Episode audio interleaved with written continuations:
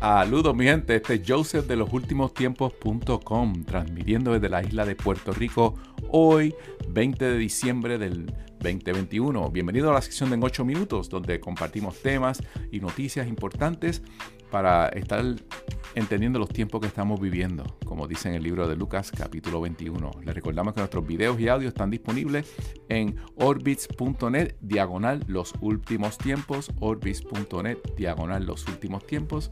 Ahí están los videos los audios, y los audios también están disponibles en la plataforma de Spotify y también estamos en el canal de YouTube, que de hecho nos censuraron el último video pero ya está disponible nuevamente, lo pueden verificar y, vamos hacia adelante. Continuamos. ¿Sabías que la Torah es la constitución del Eterno?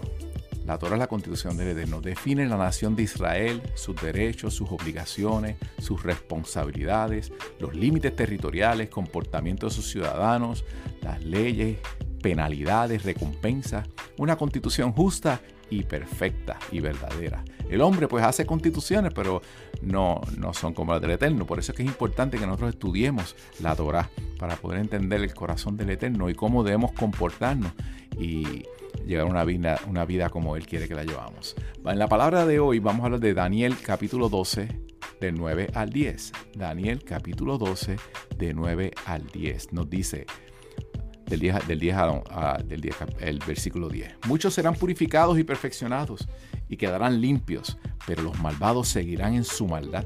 Ninguno de ellos entenderá nada, pero los sabios lo entenderán todo. Muchos serán purificados y perfeccionados y quedarán limpios, pero los malvados van a seguir en su maldad. Ninguno de ellos entenderá nada, pero los sabios entenderán todo. Hoy vamos a estar hablando de lo que se conoce como neuroderechos. Neuroderechos. ¿Qué? Sí, neuroderechos. ¿Por qué los neuroderechos? Vamos a ver. Con los avances de la neurociencia ha surgido un movimiento que busca proteger a los individuos de abusos o invasión en sus cerebros. Esto es de película. ¿Recuerdas la película de Matrix? La última película que salió de Black Widow, que ellos vivían todos en una, en una en un mundo que no era prácticamente real, estaban como un trance. Pues ya eso es realidad, mi gente. Ya se cuenta con el mapeo del cerebro y el análisis de su comportamiento. O sea que eh, ellos saben ya, los científicos ya saben dónde exactamente en tu cerebro son tus sentimientos y pueden entrar a modificarlos, a cambiar recuerdos, a cambiar muchas cosas dentro de tu cerebro y manipularte. Tan es así, por eso es que surge esto de los neuroderechos. En Estados Unidos hay un proyecto que comenzó durante la administración de Obama que se llama el Brain Initiative. Búsquelo, Brain Initiative. Estamos hablando de la manipulación de pensamientos, el leer la mente, el borrar recuerdos y mucho más. Este si esto es importante. En, en el país de Chile, que es el país pionero en el que llevó a nivel constitucional los neuroderechos, el, principal impulsor se llama, Guido Girardi y él dice, lo que está establecido en la reforma constitucional, en cierta manera, es el derecho de la indemnidad de tu mente, a la protección de tu mente, de tu cerebro, a que no se pueda ser intervenido sin tu consentimiento y sin un fin pro vida, pro humanidad, pro libertad, pro autonomía, explicó Girardi la preocupación, ¿no? ¿Por qué? Porque pueden hacer cada una de esas cosas. Vamos a navegar por estos cinco derechos, ¿verdad? Este, aquí lo que están viendo el video, pues pueden ver un, pequeño mapa del cerebro, ¿no? Con, con esos neuroderechos. El primer derecho, la identidad personal. Este derecho insta a poner límites que prohíban a las tecnologías alterar el sentido del yo. El sentido del yo. El sentido del yo es su, cómo usted es, o sea, si usted, ¿cómo usted se identifica? ¿Se identifica como, como una nena, como un nene, como un trans, como todos a la vez? Eso se puede alterar también, fíjese. Uf, derecho número dos. Derecho al libre albedrío. hay un montón de gente que dice que ni, que ni existe el libre albedrío, pero sí, derecho al libre albedrío. Garantiza la capacidad de tomar decisiones con autonomía de voluntad y sin ser manipulados por neurotecnología. O sea que las neurotecnologías podrán tomar decisión por ti. Controlar tu mente. ¡Wow! Tercer derecho, derecho a la privacidad mental. Este derecho busca evitar cualquier dato obtenido del análisis y medición de la actividad neuronal, o sea, de tu cerebro, que sea utilizado sin el consentimiento del individuo.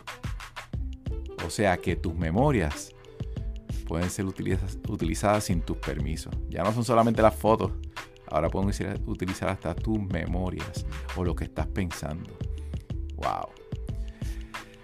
El cuarto derecho, derecho al acceso equitativo, la mejora, la mejora, la mejora de las capacidades cerebrales gracias a la neurotecnología debe estar al alcance de todos. Va a ser justo. O sea, que no le va a costar una millonada. Si usted no tiene chavo, va a poder hacer un upgrade en su cerebro. Wow. Quinto derecho. Derecho a la protección contra sesgos. Este derecho lo que busca es porque los algoritmos y la neurociencia no establezcan discriminación de raza, ni de sexo, ni de idioma, ni de religión, ni de opinión.